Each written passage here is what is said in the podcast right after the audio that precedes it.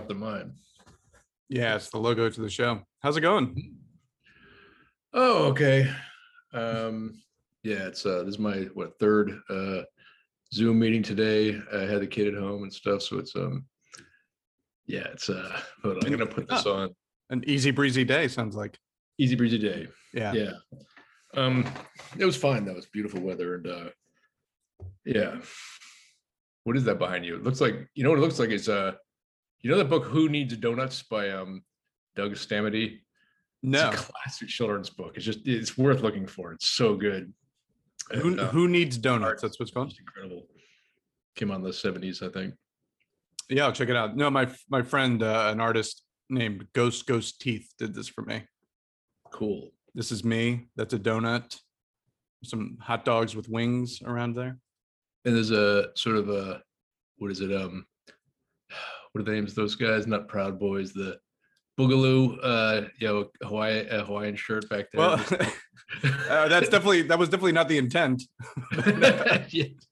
Well, you always gotta be worried. You gotta be careful about your signifiers these days, man. You can't wear a white polo shirt, Hawaiian shirt. What else is out? Yeah, you gotta ditch the white hood and the robe. Well, the white hood and the robe, that's definitely been sort of ingrained for quite a while. The rest really, of it is I just heard about. I used to wear one until about a year ago. Yeah. Like, what? This doesn't have anything to do with a what? KK who? No. Yeah. I think it just flatters the wearer. Yeah. But think what would happen if we just ignored sections of the internet. Like we get into a sort of tizzy about, again, like you said, like now Hawaiian shirts are part of a militia. It's like, well, you can believe that if you want. Yeah, there's still plenty of fat party boys who are just going to wear a Hawaiian shirt. You know what I mean? Yeah, I think with those guys, it's pretty important to have with the other accessories, like the what is it? They have gun helps. Who can remember? Yeah, because it is ways to recognize each other in like a demonstration or like a riot or something or a action. Like you actually are supposed to. The uniforms serve a role of organizing and like recognizing each other. Like I mean. We live in an age that we're awash in like bullshit, like signifiers that are supposed to mean something. That's half of what drove QAnon was people deciding that this means that, and someone wearing red shoes means, you know, they've been bathed. Their shoes have been made out of the blood of babies that they've like been, you know, literally stuff like that. So that once you see that, you look at it, you go, aha, it all makes sense. Yeah, I know that's what I wrote it. I know that's what it says. yeah. By the way. Actually, they pretty much ID'd the QAnon guy. Somebody who works at Reddit, right? Or I don't want to know. One, A, I'm done with it. And B, it was better to not know. It's better to just... It was better to not know. Don't pull the curtain. Ignorance is sanity and often. I just think it's funny because it's like, well, how many Boogaloo boys are there? Like 110. Like I just think it's funny that these things that are really meaningless. I mean, until one of them in mainstream media. Yeah. What I'd like to know is, are there more incels than Boogaloo boys or Proud Boys? Because I always thought, I got the impression that there were very few the world is big and people are strange, but I'm trying to imagine like being so into the identity of being involuntarily celibate that you would, maybe privately and anonymously, I could see getting onto a chat or something, but or a message board, but actually saying, "Yep, that's me." There's a conspiracy against me getting laid. Well, I think, or porn star. Yeah. I think there's probably way more. I just think a lot of people aren't doing well, and it's something that I think that. And by the way, this is a great start to this podcast. I love it. We just roll right into it, and we'll get to even why we are talking later. But okay. I think that it's been going on for 20 years of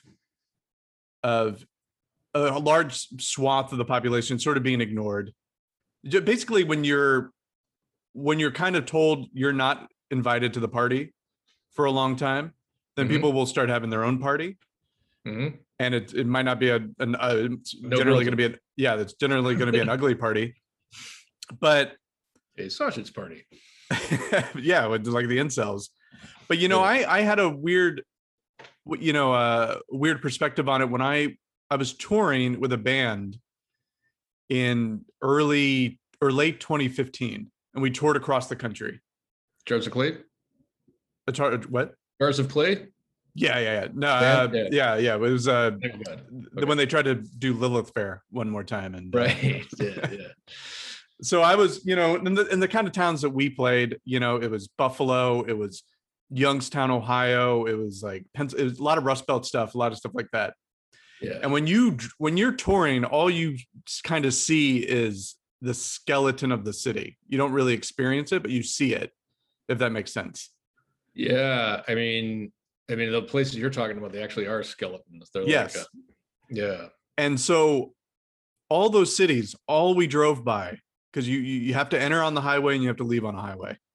Along every highway was just the same bombed out, rusted, empty steel mill, which is never easy to say, tire factory, you name it. You go to Akron, it's that way. East Town. Yeah. And it was these places that once employed half a town that are no longer there. So most people don't really have jobs. The job they might be fortunate to have could be something like a big box store that comes in that they have to then drive 40 minutes each day. And then they just stand for 8 hours and say, welcome to wherever. Yeah. you know what I mean? And it was just, it was a perfect thing, because when Trump came along, even regardless of the nonsense that he said and everything else, I was like, oh, this guy's going to win, because he at least is acknowledging those people. He's at least, what's the phrase I'm looking for? He knows that. What is it? Pandering to? No, it's not pandering to. It's more like he's at least, I have to go back to acknowledge. I can't find the word I want. He at least is acknowledging their anger. Yeah. And I think that's why he won, overall things. And yeah. I mean, that's why he won. Yes. The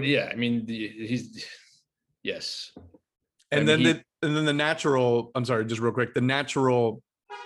ending to all of that is the Capitol siege. You know what I mean? Like, of 4 years of just people, they still didn't get what they want. I should point out, Trump still did the same politician thing, which is go to coal country. This is where all of my extended family lives, the Ohio, West Virginia border. That's where they all live. And they hate politicians, because they all do the same thing. Each one will go there and go, we're going to bring coal back, and coal never comes back. And driving through these places, it is the most depressing thing you can ever see. There are houses where nobody's lived in for decades that stand like ghosts of, like, you know, they're half standing. Those are still there. My whole life, I'm 42 years old. My whole life, these same houses have been standing as like monuments to failure.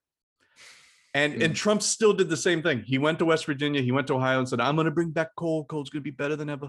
It's going to be amazing. And he didn't. He still didn't do it. You know what? Yeah, but it played then. I mean, it played at 100. Oh, the sad thing is it always plays. And I think maybe with Obama, they had finally were like, no, we don't trust you. We don't believe you, for whatever reason. Yeah. And Trump came. And I think that was the last. I think they were like, oh, okay, I think he will do this. I mean, I know this because my uncles and aunts all said this. They all said Trump will bring the businesses here. He will bring this back. They were expecting it. They had all their hopes on it, and he didn't do it. The thing that's so amazing and terrifying is the same people, including my folks, will be saying like, he did do it. He succeeded. That was great. You know, despite because the conversation has been controlled so much, and the media channels and news sources are so, whatever. I mean, I think it's like, this is so well known, but that was what my big eye-opening experience over the summer was hearing people that I've always thought of as kind of rational and middle, maybe center right or something, but or maybe not, but not in other ways, saying stuff that I thought only like people I considered like hardcore kind of crazy, you know, evangelical right, you know, Republicans would say, and it wasn't them anymore. It was, and they were contrary to everything I had experienced for the past 4 months. Yeah, visible evidence. Like it's, I heard the same thing in Ukraine, the Ukraine, where there was like people who were living near enough to the, it was Russia that was putting a bunch of news over the Ukrainian media, and it was saying things that if you actually lived in any of the places they were talking about, you know, it's under siege. It's like people are blowing, you know, killing like Russian nationalists or other people who are living, you know, people of like Russian descent or who identified as more Russian than Ukrainian. They're dragging them out of the streets. They're hanging them by all the stuff that if you live anywhere near where they're talking about, you know, as you watch this, it's funny to them. But right. So many people elsewhere didn't know it. They didn't see it, and they took, you know, they believed it. There's a level of like cutthroat boldness in media using agencies that. It's just really much more insane, I think, than most of us even think. Every now and then I keep thinking, I go back, I deny it or something, and then I see evidence of it. Sometimes from people in different news organizations whose topic or subject is information wars or like misinformation and it's mind-blowing. I mean, and it affects you too as you start to look into it, because you start to think, wait, really? If you were just reading a regular news story about, you know, something in the Washington Post or like even the Wall Street Journal, you start, really, is that true? Yeah, it gets taxed. Yeah, that's the main thing of that kind of attacking of stuff that everybody knows is true is it just hammers home over and over again, and it attacks the idea of there being truth, and that's when things get really terrifying. Is when that seems to have taken, you know, whenever everybody despairs, you know. Well, yeah. Who knows? I don't think we'll ever know. Right. Well, I think we're heading towards two realities, by the way. I think we're just going to split eventually. Like, so many people love just living online. I think that's just going to be an option in about 5 to 10 years. Yeah. Like there will just be people who feel like they do better online. So that'll just be where they live. And I've been reading all about this, like this idea. Obviously, cryptocurrency is huge, but there's this idea of digital real estate. People are trying to sell people essentially where you will live in the digital realm. That's why NFT. That's why NFT. What'd you say? Does it have a physical corollary? Is it like? Is it a bandwidth or what is it? I mean, like, how do you? Yeah, it's like a bandwidth. Like you're selling bandwidth, and that would be your like air rights. Like yeah. That was what people were. That was the power moves or next level thinking in finance and in innovation in around like very early Obama administration. He wasn't involved in it, but that's the time where it was like 2009 or 10 or something when people were in Silicon Valley. That was where what you wanted to control was the air, the different higher bandwidths that are going to be populated by different kinds of media organizations, things like that. That's what you want to control. Yeah. Kind of like controlling the movie, you know, owning the movie production, this movie studio and the movie theater. It was the new sort of a far thinking way of, you know, making more money. Exciting stuff. Yeah, it's awesome. And the people who still miss Trump, I think they just miss the entertainment, because it goes back to kind of what I said before of these are the people that have not been invited to the party for 2 decades. Yeah. In the realm of comedy, essentially, they've been the joke for 2 decades. Yeah. You know, totally acceptable to make fun of Jesus, NASCAR, you know, and like, I don't like NASCAR. I think it's kind of dumb, but I live in a place where people pay $20 some for avocado spread on toast. So, you know, who's the moron? Like we all like dumb things. Yeah. And Trump was the entertainment. I mean, if you live in Youngstown, Ohio, what are you watching? Like what on HBO Max grabs your attention? or feels like, hey, inviting to be like, hey, come watch this, you know? Yeah, it's true. And yeah, I mean, and that's not putting that stuff down either. You know, whatever HBO Max is making, that's whatever, that's fine. But I'm just saying, like, it does. They don't care. I mean, they're not marketing to like depressed, lower income, you know, non-coastal people. Right. I mean, there's an argument. Yeah, it's a drag that works. Mm-hmm. And I mean, I'm in a bubble. I'm in the bubble of the East Coast media entertainment complex. Mm-hmm. I recognize that, and that's why it's so great for me to go out to these different places for the well. When I used to more for stories and stuff, is just to like be confronted with like how that's affecting people out there, but how that doesn't reflect reality. You know? Yeah. Yeah. Well, yeah, I mean, I have the same experience you were talking about in like Youngstown and stuff. And just in Detroit. I mean, if you visit there, it's but we can same past 30 years. You go, it's a major. One of the biggest tourist attractions or sites is this huge pile of slag, just toxic metal that's piled like an island or something in its own lot. And I think it was like ranked as the most toxic place in the United States or something. We played Detroit on that tour, and I stood outside of the club, which was in what did we play? PJ's Lager House. Is it in Easttown? I mean, in Greektown? Yeah. No, it's Easttown, I think. Greektown. I have a shirt. I also did stand up, and they were like, "Here, have a shirt. you were great. Have a shirt." By the way, I really think I did stand up in front of Jeffrey Epstein last night. You should look at my Instagram stories. This guy looked exactly like him. Yeah, they buried a empty box. Yeah. Yeah. And I mean, exactly like him, and was sitting. I did the thing where I took a photo and then cropped it even closer. He's sitting like a guy who faked his own death. That kind of I know this can't give a shit posture anymore. Just like, you're doing that kind of like a guy that faked his own death stance. Yeah, I stood outside the club in Detroit for almost like 30 minutes. Not a car drove by. It was like a ghost town. I was like, "Does anybody live in this city? This is insane." Downtown is. It's like, it's scary. I mean, like scary in a gothic way, like in a like, ooh, it's like not like someone's gonna stab me. There's a little of that too, but just in the sense of it's haunted. Yeah, ghost town.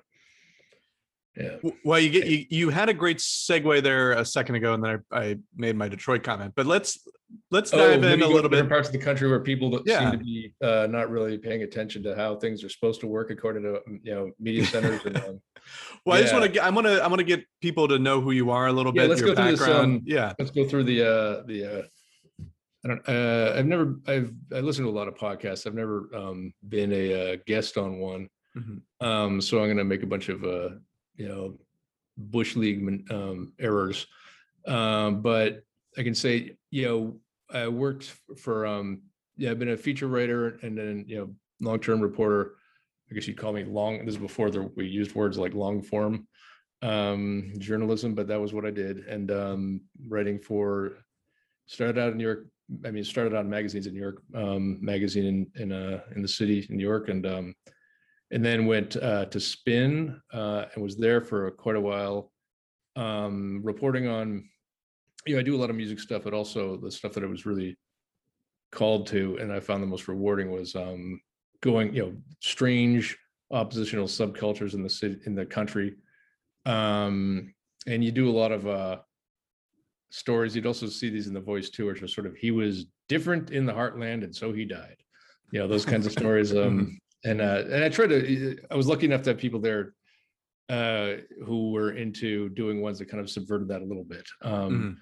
And sometimes showed like, and it was always great. I mean, all those places are just awesome to, be just, it's romantic to go into a place, parachute into it and sort of try to meld your way in. And you get a lot more leeway too, than if you're with a news crew.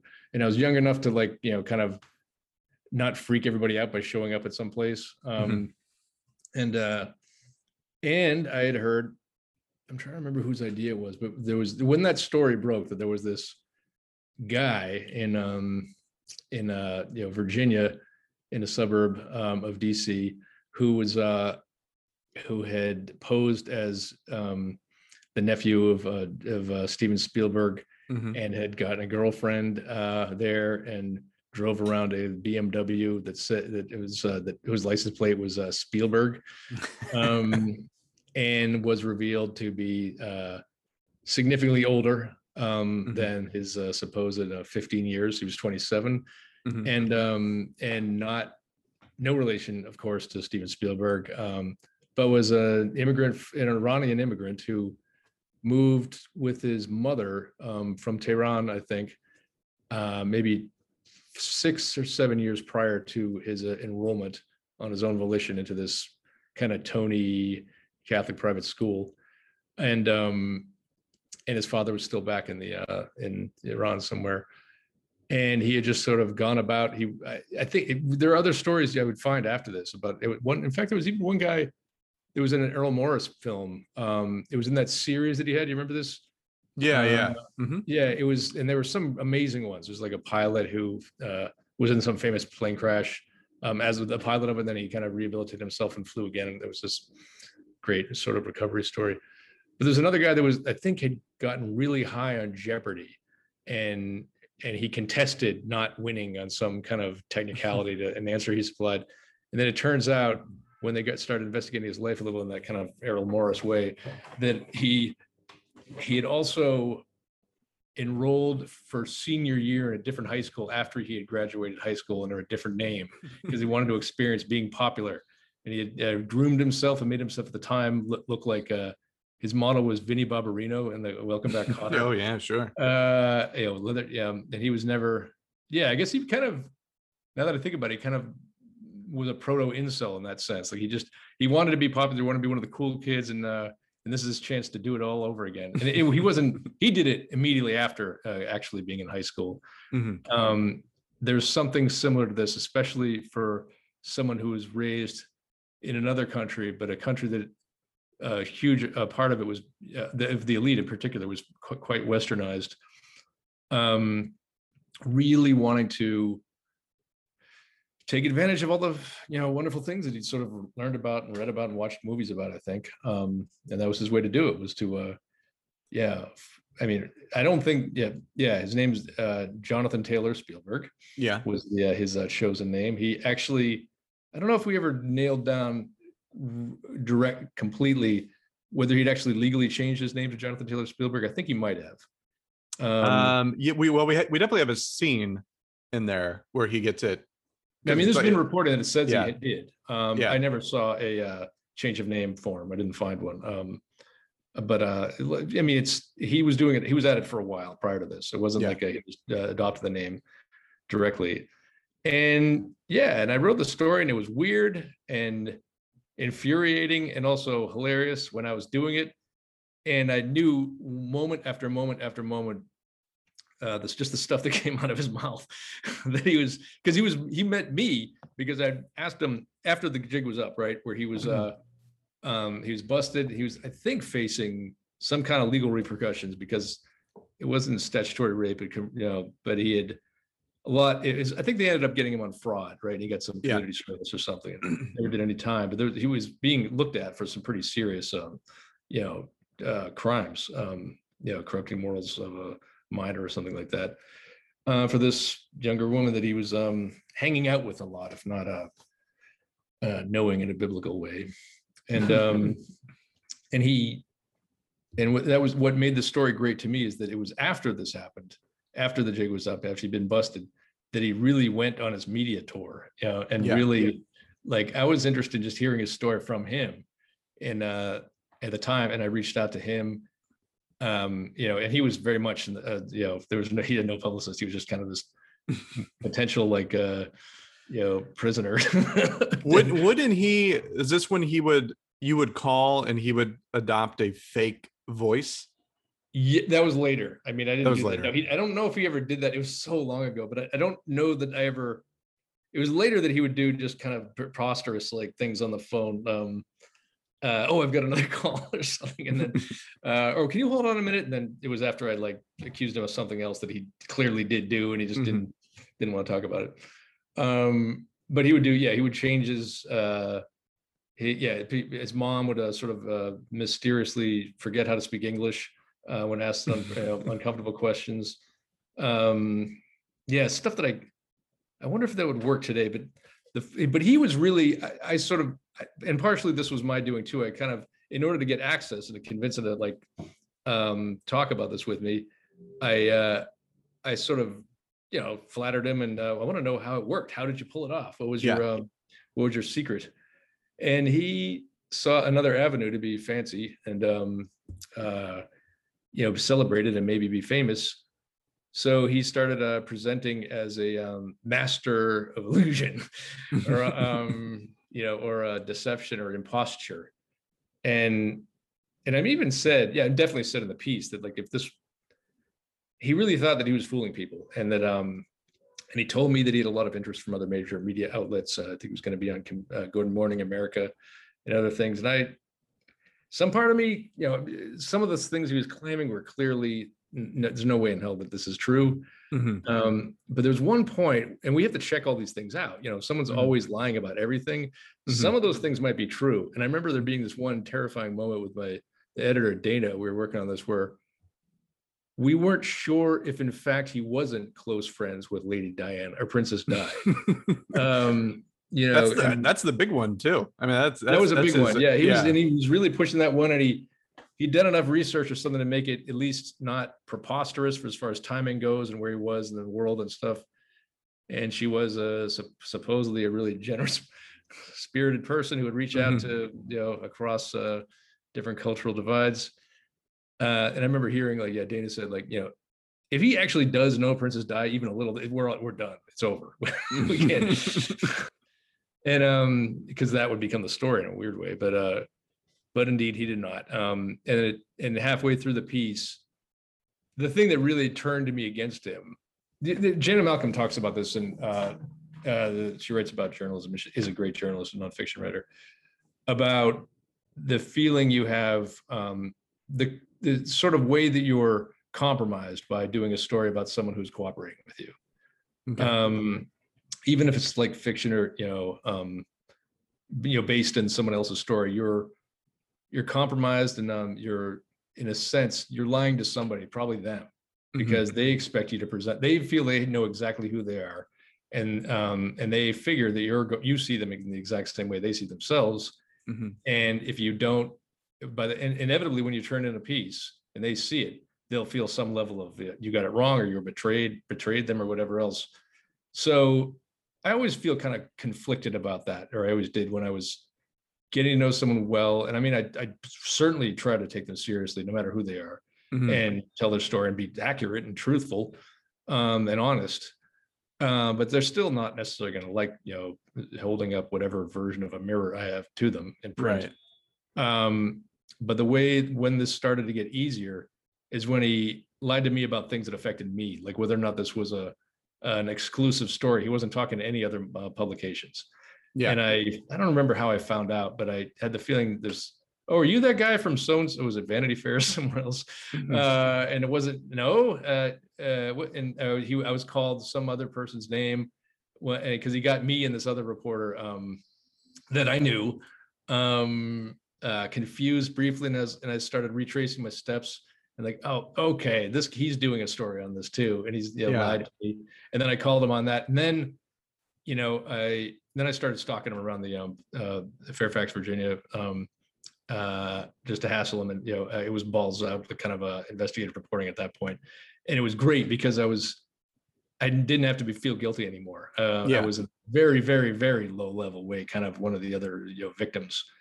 And that's very liberating when you don't have the sense of like, feeling bad about how you're not being completely, I don't know, kind to them. Right.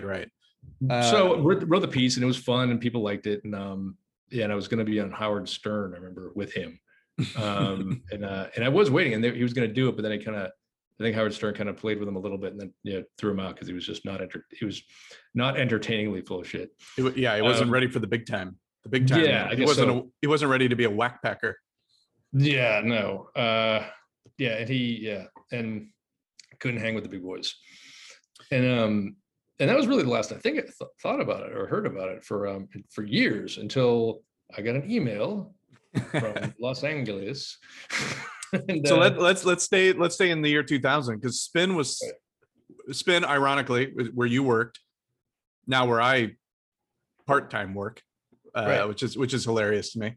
But Spin was always the magazine that I had a subscription to. It was my favorite, and I think it was the last one I still was paying monthly for. Mm-hmm. And I remember getting that issue where your story, which is entitled "I Was a Teenage Spielberg," of which I'm going to leave a link on Instagram for people to read that and the screenplay. Yep. And I remember reading it 21 years ago, roughly, and being like, "This is a movie." I mean, I loved it. And for 20 years, I just thought about this. I was like, "This is a great story as a movie." Mm-hmm. And what personally seems so cinematic to you. What'd you say? What element struck you as so cinematic? Well, I mean, for starters, I love movies about liars. Mm-hmm. I love con artist movies. I love whether it's like Matchstick Men or what's another great? I mean, all the Mamet stuff. Where people are conning Spanish each other. Prisoner.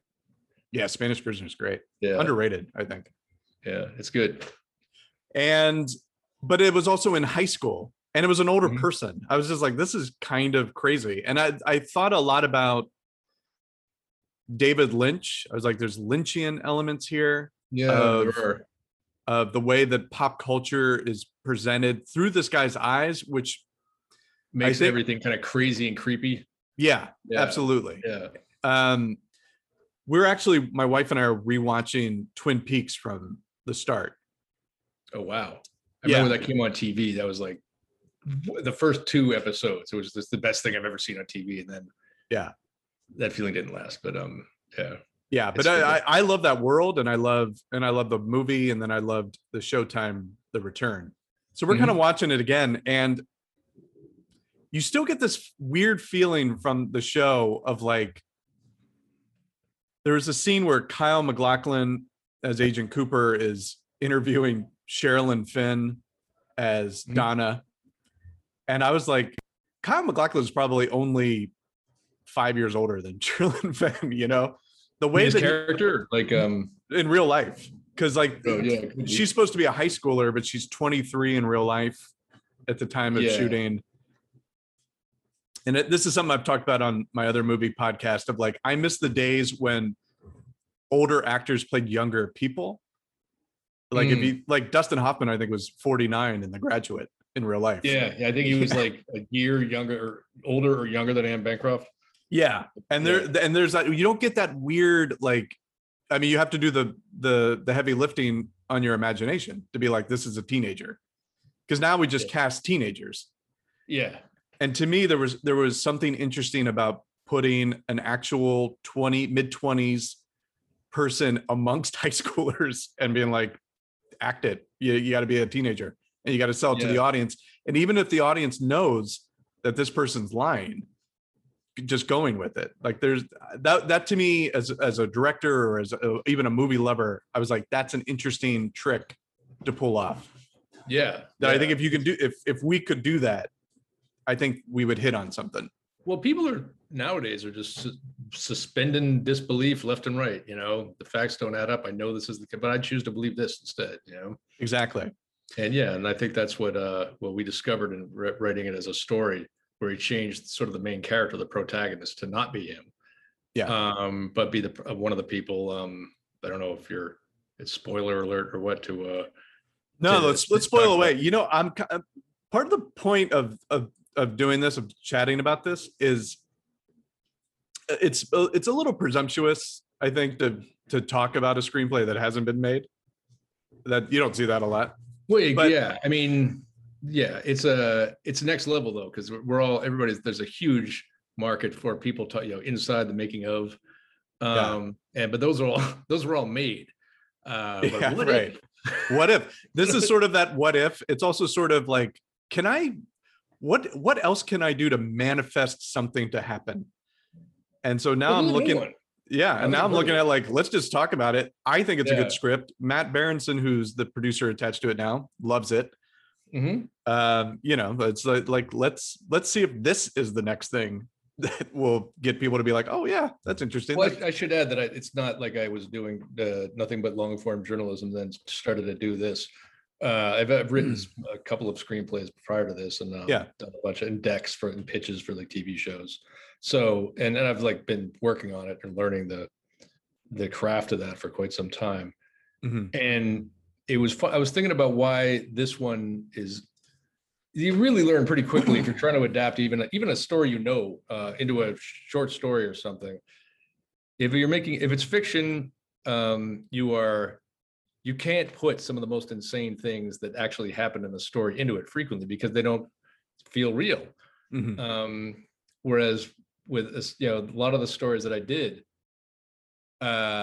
someone says something or something happens, you're like, this is gold, this is awesome, because I can just report it as well as I can, as vividly as I can, and quote people accurately, and it'll it'd be banging, like everybody would be psyched about it. Mm-hmm. And that was definitely the case with this guy, because it was just every other thing that came out of his mouth was like, all right, including the fact that I wasn't sure. I mean, I've talked to people who I knew were lying to me, and I think they maybe knew they were lying to me, and many years ago, prior to that piece, I was writing about dietary extremists, and I talked for like an hour and a half to a woman who lived in Australia, who there's different subsets of food movements, like sproutarians, raw foodists, sproutarians, they only eat sprouts, and juicearians or whatever. And she was a breatharian. What do you think they eat? Nothing. Wow. Yeah, she was claiming to live, she lives in a mountainous area and just survive on light mostly. Hasn't had a regular meal in like 10 years or something. This is a full-grown woman in her 40s or something, and she has a couple of books out, as a new agey kind of a meditator.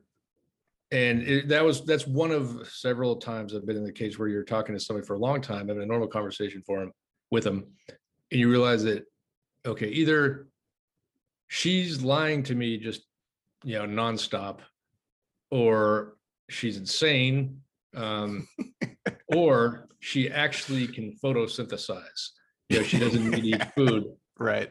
All three of those possibilities suck. Right. The idea that she's like, and I think I kind of wound up after talking to some doctors and stuff somewhere closer to the middle one. I think she goes into a fugue state. I don't know, it was strange. And with this guy, like, there were a few times where I perceived like, okay, he's just the fact that he thinks I'm buying this indicates like some mental issues, some cognitive deficits. Because he really did. It was just like the kind of thing that, and I think this happens when someone is so, I feel like you see this in the Congress right now. The Republican debates, I was Liz Cheney, excuse me, where if you watch the news things, like clips of, you don't have the deliberation that was behind closed doors, but you have a lot of Republican Congress people now that are smiling and doing these kind of shit-eating mean grins about whoever, like grilling Fauci or something, and they really do seem to think they could say whatever they want and it's going to go over, people will buy it, and I don't blame them for thinking that, but but it keeps getting more and more extreme, and there's this, and even though it was a shrink who told me about like this thing called pseudologia fantastica, where the one part of your brain that's sort of the creative part that invents stories and things like that is outstripping the part of your brain that's more, I think that people with autism or on the autism spectrum sort of suffer from a deficit in, which is reading the room, for lack of, in layman's terms, knowing whether you're connecting with people. Is this actually going on, or is this playing? And the part of your brain said, and then I went to the candy planet and I was declared president and and all this other stuff. And the other part of your brain that's going very quietly, hey, people aren't buying this. Hey, and that's silent. Mm-hmm. And I'm sure it corresponds to some kind of personality disorders or something. But the thing is, you can't just sort of, as if you're writing nonfiction, and people read it as such, it's all that stuff that you could use, and it's just fantastic. Yeah. I mean, it could get, if there's no contrast to it, it'll get boring and be assaulted. But that was one of the things that was so hard and infuriating to watch in the early aughts, I think, when a couple of celebrated nonfiction memoirists, I suppose. Mm-hmm. James Franco was one of them, and others were. I remember I looked at the book at first, just when it came out, and I was like, "Oh, this is, I don't know, I don't really like the writing that much." Yeah, it's stunk. But I'm sorry he went through that. Yeah, I think he got a raw deal, didn't he? In a way, I mean, I always thought that he presented it as nonfiction, and the publishing house was the one who was like, no, let's make it fiction. Yeah, that could be. I mean, he just wasn't in it. He nonfiction. Make it nonfiction, meaning, and he wasn't in a position to argue. I think that's some version of that is truth is probably quite true. Yeah. But I don't think he, if he weren't talking about addiction, it'd be a different issue. Right. And if he wasn't on Oprah, I think it was the Oprah thing. Yeah, Oprah killed him. I mean, that's usually what everybody who's kind of has some level of fraud going on, they're fine as long as they don't get too much recognition. It's like the Milli Vanilli syndrome, right? Right. These are two guys that kind of just went in, they just kind of want to be in show business and went and cut a record and sang and did dances and things like that, and just shot the videos. And they need a little help, with the vocalists who actually took up, 90% of the track instead of 20%. And they probably would have been fine with that until they until they won a Grammy, Yeah. Once you win the Grammy, it was over. Yeah. And then their lives became a, living hell. Yeah. I mean, truly, one guy ended up killing himself, I think. Yeah, no, it's a bummer story of just and how quick of a country we just turn on of enjoying it and then being like, oh wait, you were lying, but how would No, I guess people didn't know. I guess people did think that Milli Vanilli was really singing it, and I think they took it we're just conditioned to assume that they're singers, and they can sing. They just didn't sing. Well, the one guy was like Jamaican. He had like a thick Jamaican accent, and then you hear the song. German. I think they were German. Something. Yeah, they were something. Yeah. That was like, how was this accent making this Motown voice? Well, we've been through the Rick Astley years, right? And that was confounding, and that actually was his voice. Mm-hmm. And you just had this kind of a cartoon character who was sounding like two Barry Whites or something. And so all Milli Vanilli, all they had to do was hang on, and it would have come back. It would have, instead of Rickrolled, maybe it would have been Vanillied or something. You just got to hang on. Maybe. Well, they were just ride it out. Yeah, I mean, that'd be the advice you do now. Is like just don't quit. Yeah. If you quit, that's an admission you were wrong. So you just don't do it. Yeah, I mean, that wouldn't happen now. I mean, the one thing I used to think about America and its relationship to celebrities is that you can do anything. They'll forgive anything, mm-hmm. except lying to them, right? Yeah. Except not being who you are, mm-hmm. And not apologizing. My conviction about that changed about 3 years ago. So anyway, what I was thinking about what it's like to write a nonfiction or a fiction story that you want people to read, that does all the things, has all the beats of a nonfiction of something that you would consume as a story about mm-hmm. somebody.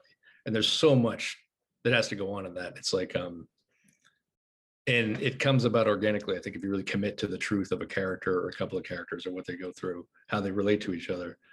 But the experience of this is what made me think of this, is like what writing these pieces with real people and going out and experiencing them being their crazy selves and maybe drawing you into some kind of like compromising situation.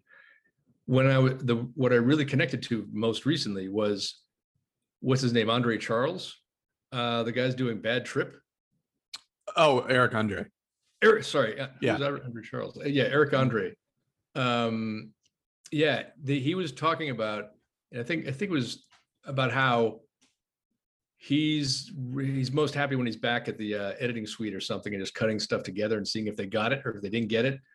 But the experience of going out into the field and playing a prank on somebody that you don't know how they're going to react, mm-hmm. and at the very least, they're probably going to be kind of upset at you or mad, even if until the end when you say, "Oh, it's all a joke" or something. But yeah, that was nauseating. It was everything that it would be. He was describing every feeling I would have if I had to go out and do something like that. And the only thing that kept him going was knowing that he's going to need this to happen in the field and for him to be able to do what he does and have something good. And that's the feeling of going out and, talking to a lot of people like this. Like, I'd rather not do it, really. I mean, there's parts of it that are fun. Yeah. But, oftentimes it's like kind of holding onto a fire hose or something and trying to just get through it. And then, when you got it, when you've got, okay, this is going to be good.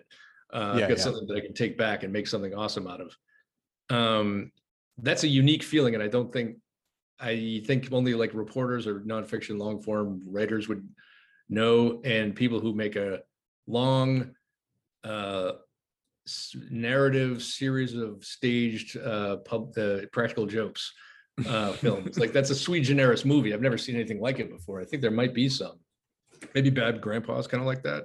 Well, I haven't seen it, but I it's more because I sold a pilot 4 years ago that was almost exactly that. Did you? Yeah, the Pop Network. It was we went on the street and made with improvisers, two improvisers, and picked people off the street. Told them we were making a movie, and each episode would have been a different genre, but the pilot was a spy movie, and that's a good pitch. Yeah, I could give you I could turn this real depressing. Why things haven't worked out quite for me, and that was one of them. And I was like, how did this? That will sour you to anything like it, especially if it's a really big success, and especially if you have like kind of you're not so impressed with the people doing it. I mean, I didn't know the people doing this one, and I came into it with I wasn't predisposed to like it. Actually, it just kind of looked like that's one thing that I have with like Sacha Baron Cohen's films is they just seem. It's I don't know, like a lot of the times he feels like he's I think he thinks that he's really punching up or something and exposing. No, the second one was too mean. A lot of it is. I mean, it's like I feel bad for these people. Like when if he's Bruno and he's like sort of baiting them to be homophobic or something. Or I hated the second Borat. I've talked about this with other people. The other ones too. Like Bruno was another one that was really kind of. Yeah, cruel to people who were unsuspecting and actually seemed pretty nice. The scene in Borat 2 where he goes to the the Christian doctor, and they do the whole thing about like my daughter, she has a baby and all that stuff. That guy, that doctor, whether you agree with his politics or his stance on abortion or whatever, was nothing but super nice and genuinely concerned for that girl. And so I was just like, what's the punchline here? Is belief system? Again, this goes back to what we talked about earlier, which is like, this is the comedy of the last 2 decades has been rich people making fun of poor people in a lot of ways. And redneck humor or whatever, some version of it. Yeah. I think you reminded me of like, I heard a bit that a short I think that Robert Smigel apparently tried to sell at Saturday Night Live when he was starting there, and and it got ixnayed by Lorne Michaels, I suppose, but it was so good. It was doing a candid camera, but the marks were going to be animals, and so there's like and he even like remembered, I guess, some of the narrator going like. This turtle thinks he's going to be meeting Jack Nicholson, but it's actually, Burt Reynolds, but it's actually a Burt Reynolds imposter. Let's see what happens when he figures out the difference.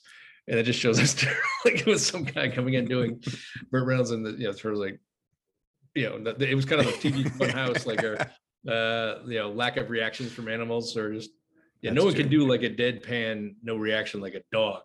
Right. And that sounds, I just can't believe that didn't get on the air.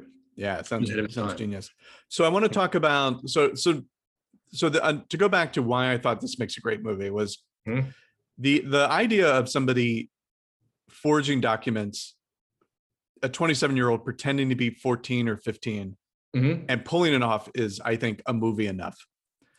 But then, like all good onions, Jonathan has a lot of layers, and which I thought you capture great, which is and way ahead of, I think, the curve in a lot of ways of, you know, he is not only is he obsessed with pop culture, Madonna, Cher. I mean, I think at some point we also worked it in of like his tastes are like a 50-year-old woman, you know, at the time or something. Yeah. Like they seem to be based almost exclusively on Q rating. You know? They're famous. Do you like them too? Yeah. You didn't really sense an organic connection to any of these people. Yeah. It had to be top shelf celebs, all of them. Leo at the time, the Titanic era. Yeah.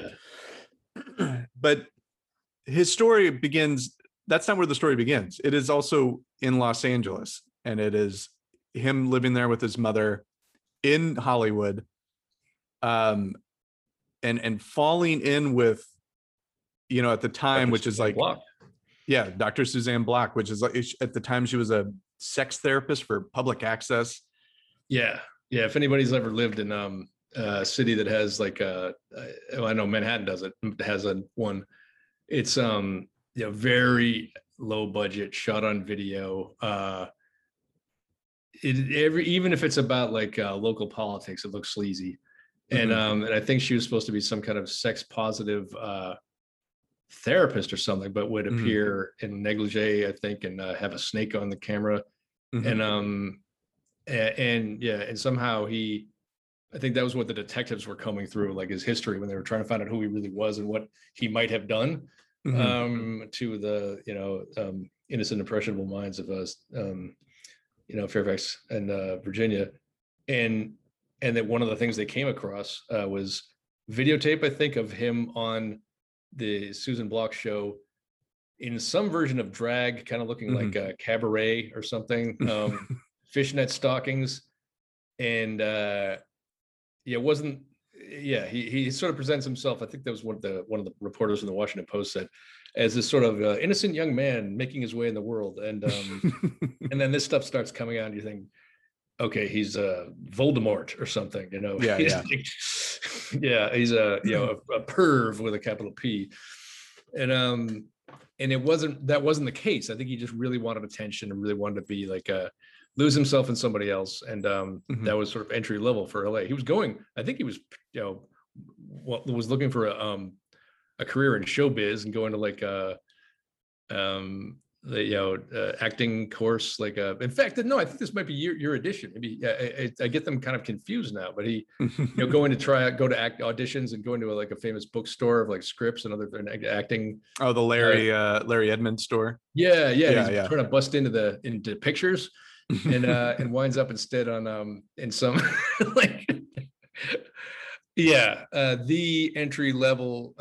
I guess you could say you're in showbiz if you're on a cable sex therapy show in drag with some kind of eyeliner on or something, and because the host, who's seems like a nice person, felt sorry for you. So that was his entree. That was the first act in his life. Yeah, and it culminated in making a softcore sort of videotape, right? Called that was with under her auspices. Yeah, there was they made it. Now that I think about it, I think it was probably Madonna's Sex must have come out before that, because he was. Playing with like the idea of a pseudonym or an alter ego. In his case, it was V. That was the character, and it was something that would be on Saturday Night Live as a parody of an art film or something. But Fog. I did see a little of this. I mean, it was the secondary sources, but and just camera flail. But it was supposed to be writhing around. It'd be like a homemade video for like a.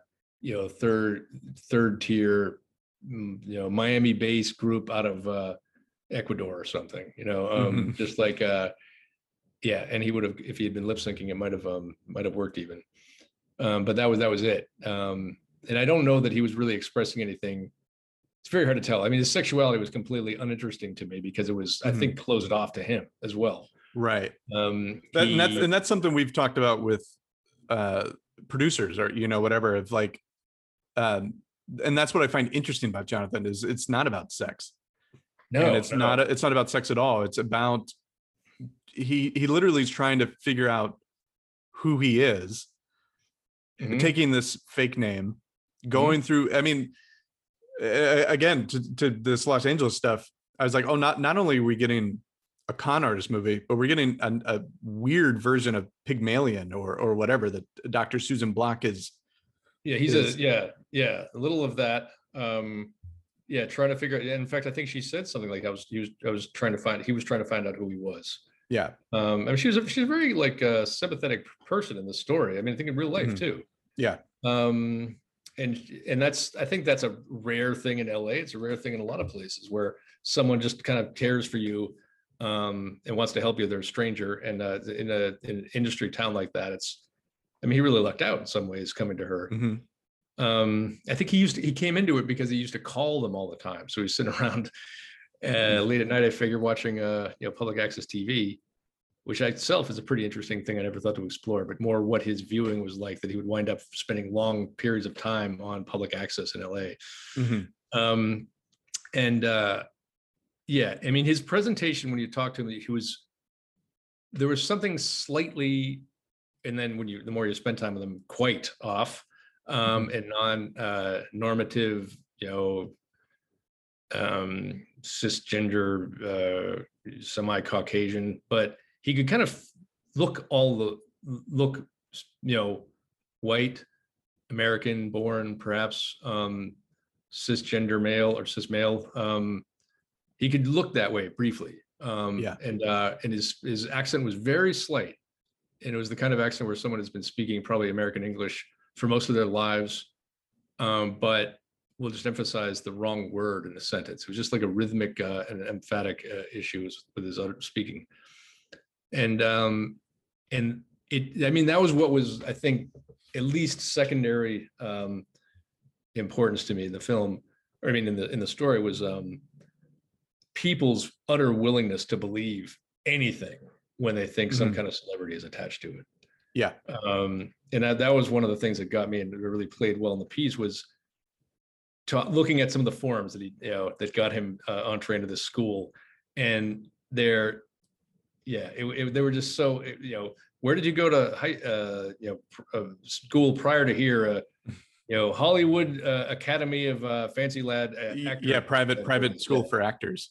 Yeah, and and just it was pretty much signed like Jonathan's mother. It was just like. It was pathetic. I mean, the idea that anybody wouldn't see that immediately, like a child wouldn't see this as fake, that he's kind of, it's kind of written by a child, but they didn't, they just, people really bought it. Not everybody, the kids were onto it. I mean, they thought this is no way. Is he really like a, Steven Spielberg? I don't think so. I mean, they're across the other side of the country. They're in Virginia that, the world was bigger then. People didn't feel like they participated in celebrities' lives that much. They didn't feel so close to them. And he was so absurd in so many different ways that I think, and he was, and also, he presented himself as a budding movie star who was actually pretty successful, and maybe even one of his uncle's movies coming out, and that attracted the attention and resentment of a kid I talked to that was actually in the drama program at that school, and was being cast for leads, and just couldn't, and said that he couldn't act his way out of a paper bag. He just couldn't remember a line. He couldn't be in the room with you and convince you that he was actually himself. And I thought that was kind of crucial to his character too, that how hard it is to act if you are always kind of performing as a human being badly, Right. You have to at least know how to present as a human being, I think, to be able to play another human being. Yeah. And I don't think he really had that down.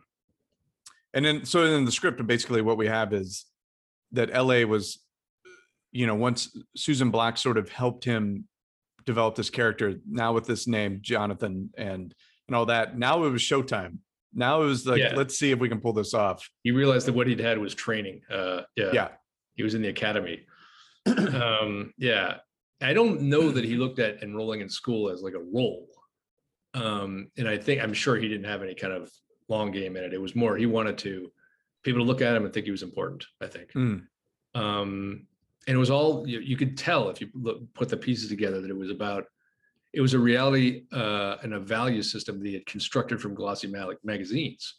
All the people that he was really interested in and thought that were most important people ever would be regulars on the cover of Us or People or other stuff that you'd see in, not in the supermarket, but in CVS or something, Elton John, Leonardo DiCaprio, Barbara Streisand, maybe. Just like no one person likes all these same people, but he did, or claimed to. And also like Todd, what's that guy, the designer's name? Todd, I always want to say Todd Oldham. Is it Todd Oldham? Or am I thinking of I think I'm thinking of Will Oldham, but he knew designers' names too. Mm-hmm. Yeah. And that, so to cut back to Us, because what I love also is this is how the script is, cuts back and forth. That was a great idea too. Yeah, I hope so. I also love movies like that. I love movies that are non-linear. I thought a lot about Traffic, because I think it's one of the better, that cuts back and forth, but because we were dealing, to me, you had to have all the Los Angeles stuff to make any sense of the high school stuff. And so we just had to cut back and forth between locations and time periods and stuff. Yeah. I cold emailed you. After 20 years of thinking about this, I finally was like, well, I should just track down the writer. I had not spent 20 years thinking about it. Yeah. So what happened when, I don't know if we've ever talked about this personally, but I just send you an email and it's like, what was your initial thought of like, who is this and what story? I remember this story. And I was also already like entertaining, screenplay ideas. So it was a good time for me. Mm-hmm. I'd finished one thing, like a exhaustive, like long, a serious period drama, like HBO's style, six episode show based on a time that I knew well, and very, very realistic,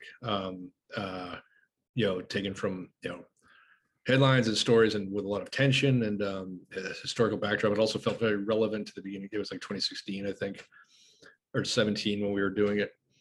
And that was kind of stalled and I was working on some other stuff but in that field.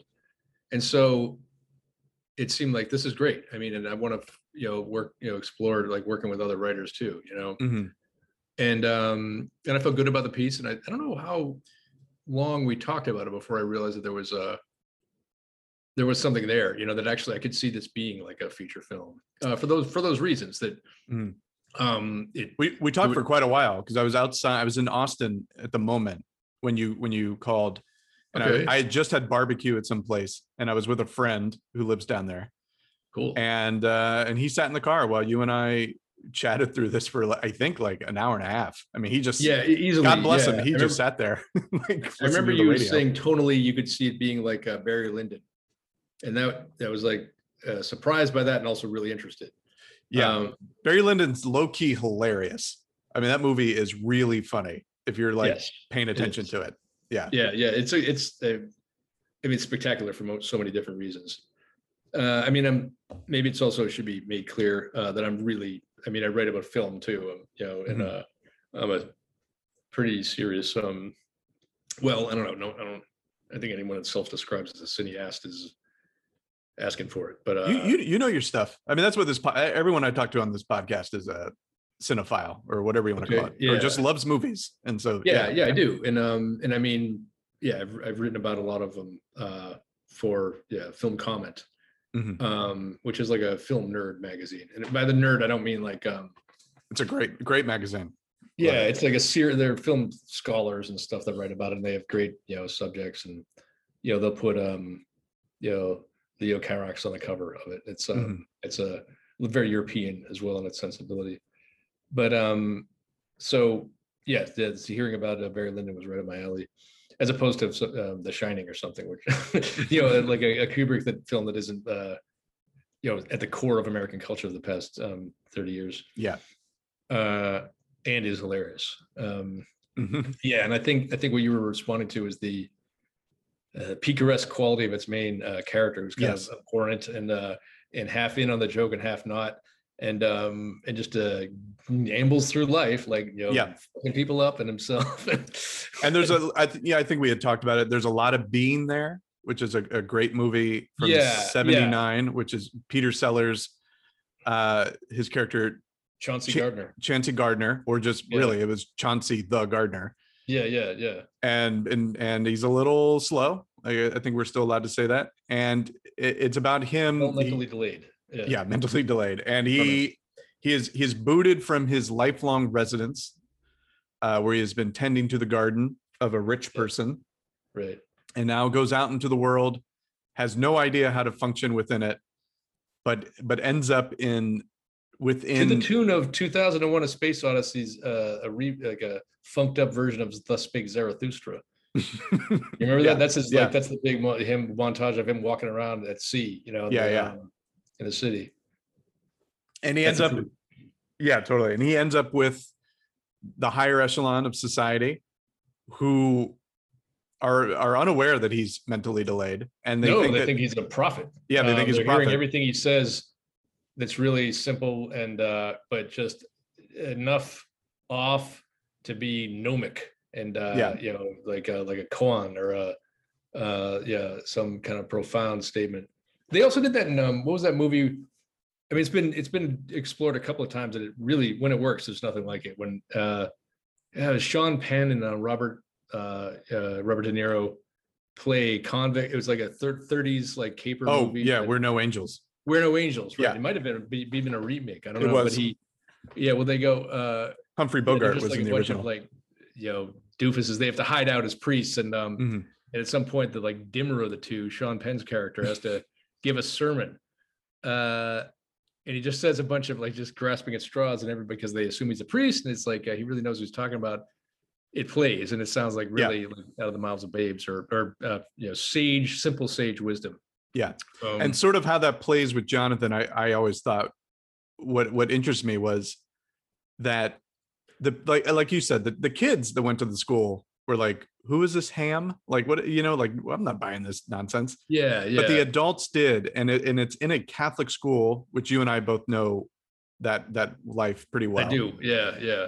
And the other main character in our story is a priest who runs the school.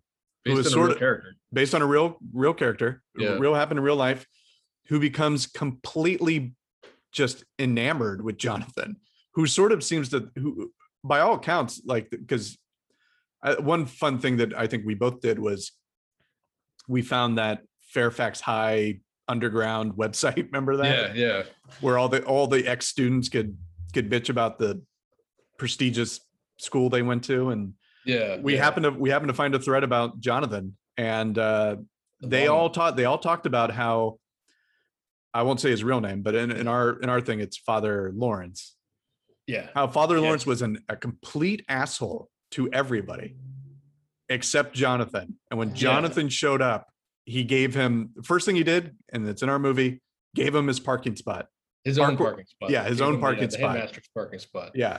Yeah, and that's so fascinating to me of somebody who just chucks their convictions and just becomes a kind of a star fucker in a way. Yeah, well, I think he was not alone. I mean, there were other adults like that too. Mm-hmm. They were, I mean, I think that what they loved was the idea of Jonathan's or of Steven Spielberg's nephew being in their school. They're, you know, they're fun. They have to fundraise. They're always jockeying for more prestige, or like. I mean, and they need donations from alumni as well. And, you know, I think Spielberg was, I don't know, one of the richest people in the United States. I mean, top, I don't know what, 50 or something back then. And well, maybe not, but you know, very, very. In addition to being a director that everybody loved, who made just American classics, he was extremely successful. Yeah, and wealthy, and that's. You can only guess what somebody like in that position would be thinking, because once they have that in their heads, that little switch is pulled. So many glaring pieces of evidence that you know, just don't add up will just disappear, be invisible to them. Sure, including looking face to face with a supposed 14-year-old who could probably grow a mean beard. Yes. Yeah. You know, with an accent. Yeah, he could. Somebody with a slight accent who's apparently very, very slight accent, despite growing up in. I don't know if I were him, I would have played it like I grew up partially in Swiss private schools. I don't know. I doubt he did, though. I think he hangs out with Steven a lot of time on the sets. You know, I'm being groomed to be the next, I don't know, Leonardo DiCaprio or something. It was. Yeah, it's this kind of weird parody of Hollywood or of fame, or you know, of the celebrities who are just like us. You know, his own one, and that was the movie that I realized it reminded me of quite a bit. Once we were quite into the screenplay, was the James Franco movie about the guy that I can't remember his name. Broken Glass. I mean, that's certainly. If I made up Jonathan Taylor Spielberg, it would remind me of Broken Glass. But no, the Disaster Artist. Directed The Room. Yeah. So Tommy Wiseau. Yes. Because that guy had a lot of traits similar to this character, where he was completely convinced that everything he was doing, or really, you know, hell bent on convincing everybody that he came into contact with that he was the next Brando, and you know, and he had nothing to show for it. I mean, I'm basing this all on the Disaster Artist, the film. I don't really know as much about the real character, but he also had this confounding kind of Eastern European or Central European accent that he just. No, I'm from an all-American boy. I'm American. I'm from. I grew up in the United States, and. Just every single thing that comes out of that guy's mouth in the as played by James Franco in the movie is hilarious. And a lot of it comes from real life, you know. And they even have the shooting of the scenes too that made it into the film. And it kind of works, and he's redeemed in some weird way by claiming that he meant to make the worst movie in the world. You know, you know, he's indestructible in that way. I meant it to be funny, you know. So I'm not even sure how to really talk about this, but you and I began writing the script together, and maybe this will be interesting to people. You and I have never met in person. They've never been in the same room. This is the longest we've looked at each other. We've looked at each other. Yeah, absolutely. We're 3,000 miles away from each other, and we somehow managed to write a script together. I consider it like early Pavement. Right. Yeah. Sure. Yep. Yeah. Great. So the process to me was, I thought it in and of itself is kind of interesting, because we would both write and then send each other stuff and have these long conversations over the phone, sort of what we're doing now. Yeah. It's been fun. I've done that once before. I had another writing partner who also lives in Massachusetts. So apparently I work better, nowhere near the person. Maybe, yeah. He's in the East Coast anyway. Yeah. I live in New York, but and then so where we are now is just trying to get this thing made.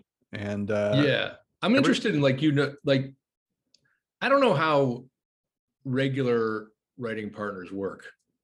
I think I've heard most of them are like the ones I know about are the ones that split up scenes. They work out, they hash out an arc together, or like the blocks of the story, characters. Maybe one person just goes at trying to define one or develop one, and another person, you know, develops others, and they talk about breaking the story, and then they divvy up the scenes that they, you know, each person seems to have place of their strengths or whatever. They just do it like this needs doing, okay, I'll do that does too. And I think like the Coen brothers, actually, they have some kind of really enviable way of doing it. They just sit there and make jokes to each other in a room, like on a couch, like never getting near anything to write down. But it comes together. Those are obviously magical and story engines.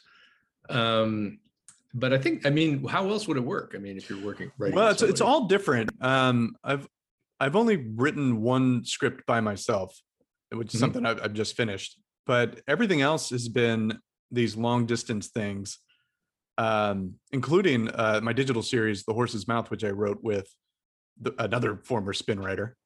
Which is crazy. Yeah, I wonder how many more are out there. Yeah, with James Greer, who's a great screenwriter. But Jim's a borderline recluse, so even though he lived a mile away, he might as well have been on the East Coast or Mars or wherever he functions. He doesn't go out much, even pre-pandemic. He just kind of stayed at home. Yeah.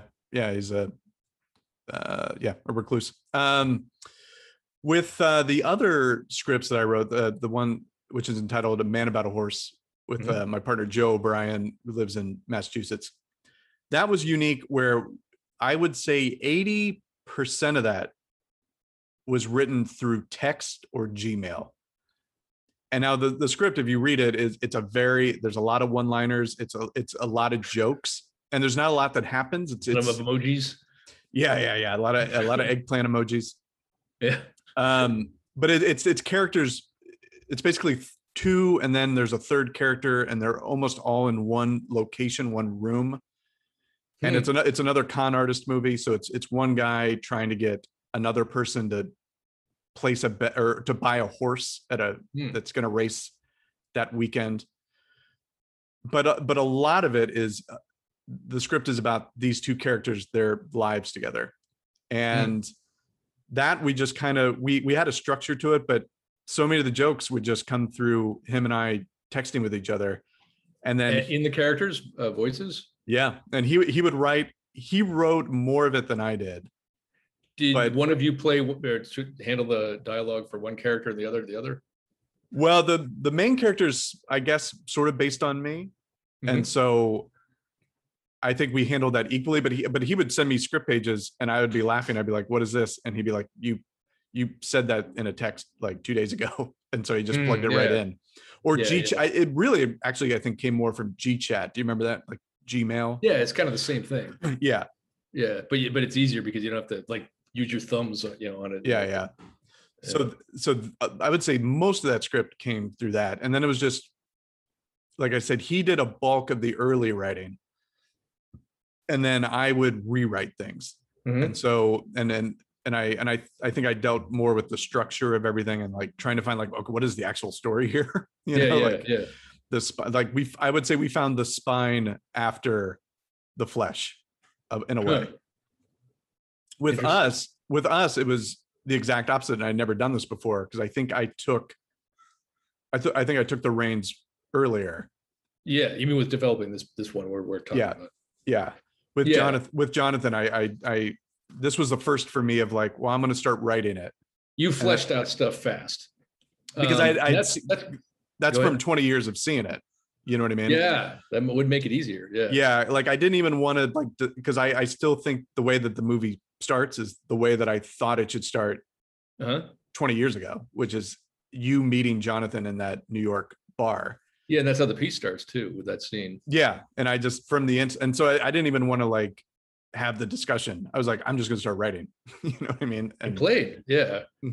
It's and it's about the right length of time too, in printed time, where this happens before the drop cap, it feels like a pre-lap or something.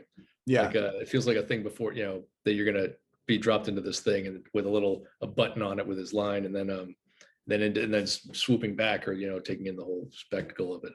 Yeah, it's funny. I mean, I always thought that I would want to write. The great thing about writing anything would be dialogue, because that's what I spent so many years of just transcribing my own interviews and hearing how people talk.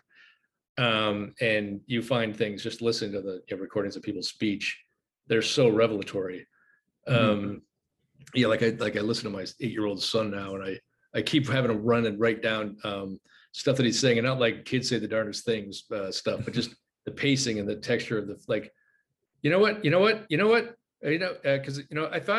if I was a cannibal, you know what, guess what, kind of thing, like the these little asides, and then like a certain thing that just sounds like an 8-year-old kid, not a 7-year-old or 9-year-old, but like there's and it's recognizable on the page, like any, it's, there's so much truth in that. But I think I remember hearing, it was some podcast, there was an interview that someone did with a, I'm going to say his name wrong, but a sort of legendary writer for The Simpsons, Swartzwelder. I know. I still got to check that out. He was talking about, I think it was in the New Yorker, where, and it was such good advice for writers of any kind of genre or form. When he was working on an episode, he'd make a point in the afternoon to just start writing the episode from top to bottom. And he knew how long it had to be, and it just was crap. I mean, because it's always going to be. And because he just realized that he hates writing but loves rewriting. Mm-hmm. And so he would just go at having the beginning, opening credits, and then into a story, and with just filler, like nothing in there. We just have to have somebody say something about this here, and keep going and going and going until they get to the end. And then the next morning he'd pick it up again. And the piece that he had of writing was not good. It was bad, but it was a script. Yeah. So it's a start. He didn't have to do that anymore.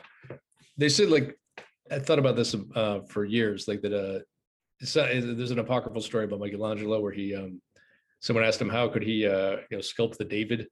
There's no way that he said this in real life, but he said, just look at the marble and just take away everything that's not the David. Yeah. Which I think maybe in sculpture, something like that occurs. But if you're writing something, you actually have to make the marble too, Right. And that sucks. It sucks. Just putting it's hard to be so bad for such a long period of time. Just take something out of you. And I don't blame that guy for Schwartzman or Felder for wanting to get that over with and to get the part that he likes. Yeah. And then this script was legitimately the hardest script I've worked on because of multiple factors. One, the jumping around from time and location. Yes. Of why are we doing that? Let's not just do it to do it, but why? It's Tarantino-esque. Yeah. But the great, the other great writing lesson is so simple, I think, and now I can't not watch anything without these two words going on in my head, which is therefore, but, which is like a scene starts, I'm going to struggle to come up with an example, but, somebody wants something, therefore they go to this person, but this person doesn't want to do that. Therefore the person then has to circumvent, you know what I mean? And then that's a key verb or conjunctions or whatever they are. I mean, or prepositions to a log line. I mean, you need those built in. The thing I kept bucking up against was if we're in Los Angeles and Jonathan is, getting made up with Dr. Susan Block into the drag or whatever. Yeah. So that is, he wants to present himself some way. What is the but?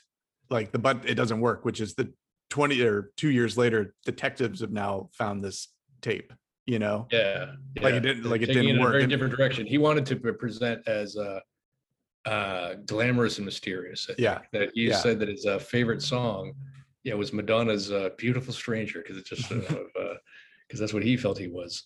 Mm-hmm. And that's not, I think, the phrase that the, detectives in Fairfax, Virginia would looking this stuff and being in the mainstream of a public school, I mean a private school of teenagers. Right. And then the second hardest thing was writing the dialogue for Carrie, his sort of I don't want to say love interest, but his girlfriend in the high school. Yeah, based on a real person, but I'm grateful not to know really anything about. I did talk to her though, actually. I think pretty much illegally interviewed her on the phone. And we didn't speak for very long, she's, I mean, I thought that was one of the biggest turning points in the creation of the screenplay, was finding, they say, what is a protagonist? It's, how do you know who the protagonist is? It's the person who changes the most. Yeah. Or at all. And it's about her. I mean, we were focusing on, because really Jonathan Taylor Spielberg, the most interesting thing about him, since he's so impenetrable in so many other ways, is his effect on other people, who buys it and just sees like stars or money or whatever when they see him. And it's funny now that I think about it, like him talking to and sort of convincing a maybe kind of lonely, insecure high school freshman or sophomore who was kind of on the periphery of different cliques, that she was the most awesome and beautiful and fascinating character or person in the whole school that he's ever seen. That's someone that person's giving someone you something you need, Everybody has a different need that makes them more susceptible to Jonathan Taylor Spielberg. And one of them's the guy that runs the school, the principal, who wants to elevate the school's stature and make money, get a cash revenue source, and other people who don't have anything game for him and don't have some need that they try to fill with him, ignore him or kind of find him a little creepy. Yeah. She finds, here's somebody who actually cares, sees her as she wants to be seen. Right. And that is transformative. It's a great, it's an incredible part of any coming of age story or just youth story or of any age. Just it's so poignant, so painful and sad. And I think anybody can relate to it too, being finding someone that seems to realize or like speak to potentials in yourself that you can't see or you never did. Yeah. And gives us our second Pygmalion story in this movie.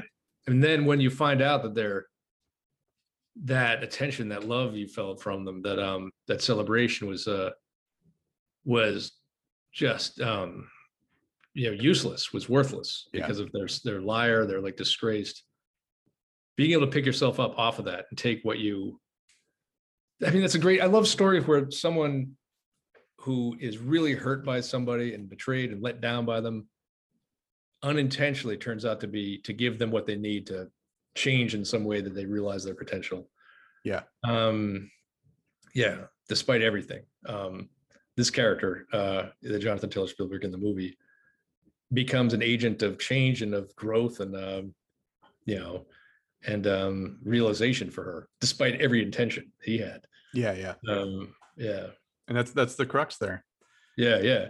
And that, I think that's a strong story. If there weren't, you needed to make it fresh and make it new and exciting and relevant in some way. But I don't know. I've read so many books about story and or just, narratology or whatever. And I know that there's supposedly no one ever talks about any Jungian archetype besides the hero's journey. Right. But there've got to be about 5 or 6 or more. I don't know. It's not the monomyth, but that feels like an essential. So I feel like I'm restating and maybe misstating the essentials of some kind of very major, like classical narrative story. The person who is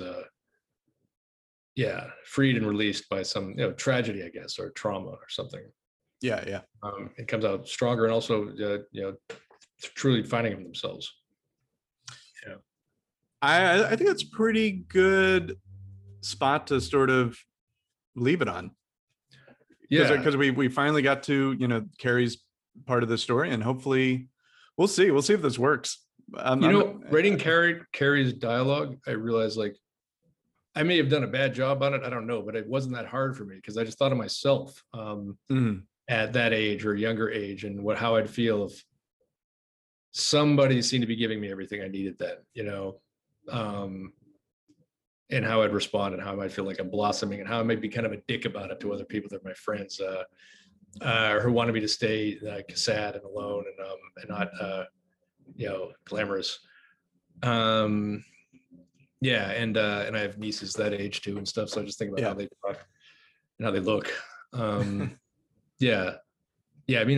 think you have to, anybody writing about writing for, you have to really kind of love it in some sense, you know, or be fascinated. Yeah, totally. Mm-hmm. Yeah, I agree 100%. Yeah. Well, cool, dude. Yeah, like I said, hopefully this works. Hopefully we manifest this thing to get it happening. I think we now have to. That was a good first take. We should go back to the top. You'll check it out in the editing room and see if you can cut out 3/4 of it, and I think you'll have something good. You know, of this, I think it was all good. Yeah, I even love the way it started. Take out the part where I'm wool gathering about a bunch of different movies, and I don't know. There's a lot of. No, because I'm about to ask you the question I ask everybody, which is movies, which is what's your favorite Scorsese movie? That's where we end. I mean, I think there are sort of better ones, but I'll never have a fonder place in my heart than Taxi Driver. Another incel. Yeah, very much so. Yeah, the great incel. In fact, we were just near the Columbus Circle restaurant where he takes the place where the campaign office is right on on the circle, and it's opposite the Trump Tower now. Two different eras. It's great. You know who's really knowledgeable about the Taxi Driver is that awesome Australian actor Ben Mendelsohn. Oh yeah. Yeah, he knows everything. Like I think he does. I heard him talk about it on Fresh Air with Terry Gross, like talking about how much that was what he would do for a long time, is just grill, know everything about it. I think it was instrumental in helping him speak American accents so well, which he does, and really went deeply into all the relationship of the characters and all the facts and details.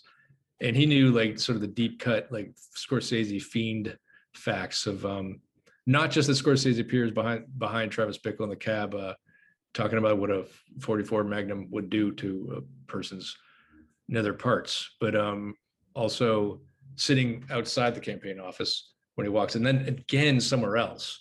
Mm-hmm. And that was one of his clues to or challenges to like anybody who's listening, like where can you find the third Scorsese appearance? Do you happen to know yourself? I don't know. What's yours? Mine is Scorsese.